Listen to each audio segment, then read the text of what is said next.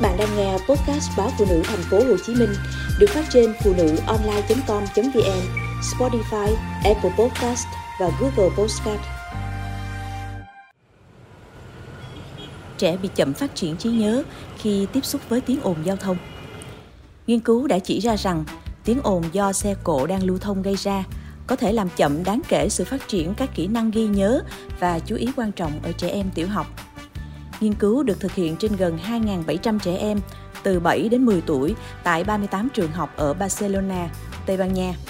Đây là nghiên cứu đầu tiên đánh giá tác động của tiếng ồn giao thông đối với sự phát triển nhận thức của trẻ theo thời gian. Các em được đưa vào nghiên cứu đang trong giai đoạn quan trọng để phát triển trí nhớ và khả năng chú ý, vốn là những kỹ năng cần thiết cho việc học tập. Nghiên cứu cho thấy trẻ tiếp xúc với giao thông trên đường phố nhiều hơn khoảng 3 lần so với các học sinh khác thì có trí nhớ phát triển chậm hơn 23% và khả năng chú ý phát triển chậm hơn 5% trong một năm. Theo tờ The Guardian, tiếng ồn là yếu tố môi trường có hại thứ hai đối với sức khỏe sau ô nhiễm không khí và đã được biết đến là nguyên nhân làm tăng các cơn đau tim và tiểu đường ở người lớn. Đầu năm 2022, Liên Hiệp Quốc cho biết ô nhiễm tiếng ồn đô thị đang ngày càng trở thành mối đe dọa sức khỏe cộng đồng trên toàn cầu, dẫn đến 12.000 ca tử vong sớm mỗi năm chỉ riêng ở các nước thuộc Liên minh châu Âu và ảnh hưởng đến nhiều thành phố lớn trên thế giới từ Bangkok đến New York. Nhưng đến nay vẫn còn rất ít nghiên cứu về tác động của tiếng ồn trên đường phố đối với trẻ em. Các nhà khoa học cho biết nhiều trường học đang bị ô nhiễm tiếng ồn nghiêm trọng và một số biện pháp như phân lại luồng tuyến giao thông theo hướng cách xa trường học có thể giúp giảm tiếng ồn và giảm ô nhiễm không khí.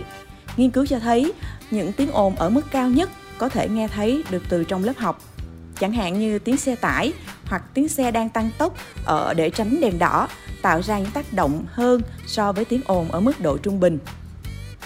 Điều này có thể là vì những tiếng ồn này khiến cho trẻ bị chuyển hướng sự chú ý nhiều hơn. Tiến sĩ Maria Forrester từ Viện Y tế Toàn cầu Barcelona, người đứng đầu nhóm nghiên cứu cho biết.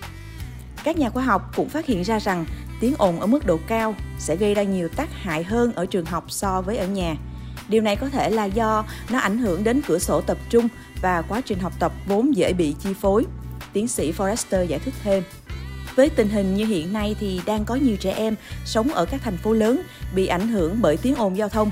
Nghiên cứu này rất có ý nghĩa trong việc điều chỉnh các chính sách công nhằm giảm tiếng ồn giao thông đường bộ gần các trường học. Các chuyên gia ở Đại học London, Anh nhận xét. Nghiên cứu được công bố trên tạp chí PLOS Medicine đã theo dõi 4 lần trong một năm khả năng tập trung vào một nhiệm vụ cụ thể, khả năng ghi nhớ và sử dụng thông tin của trẻ so với mức độ của tiếng ồn bên trong và bên ngoài trường học. Hai kỹ năng này rất quan trọng đối với việc học tập và phát triển rất nhanh trong những năm trẻ học tiểu học, đồng thời là nền tảng cho khả năng giải quyết vấn đề, lập luận, toán học và hiểu ngôn ngữ của trẻ.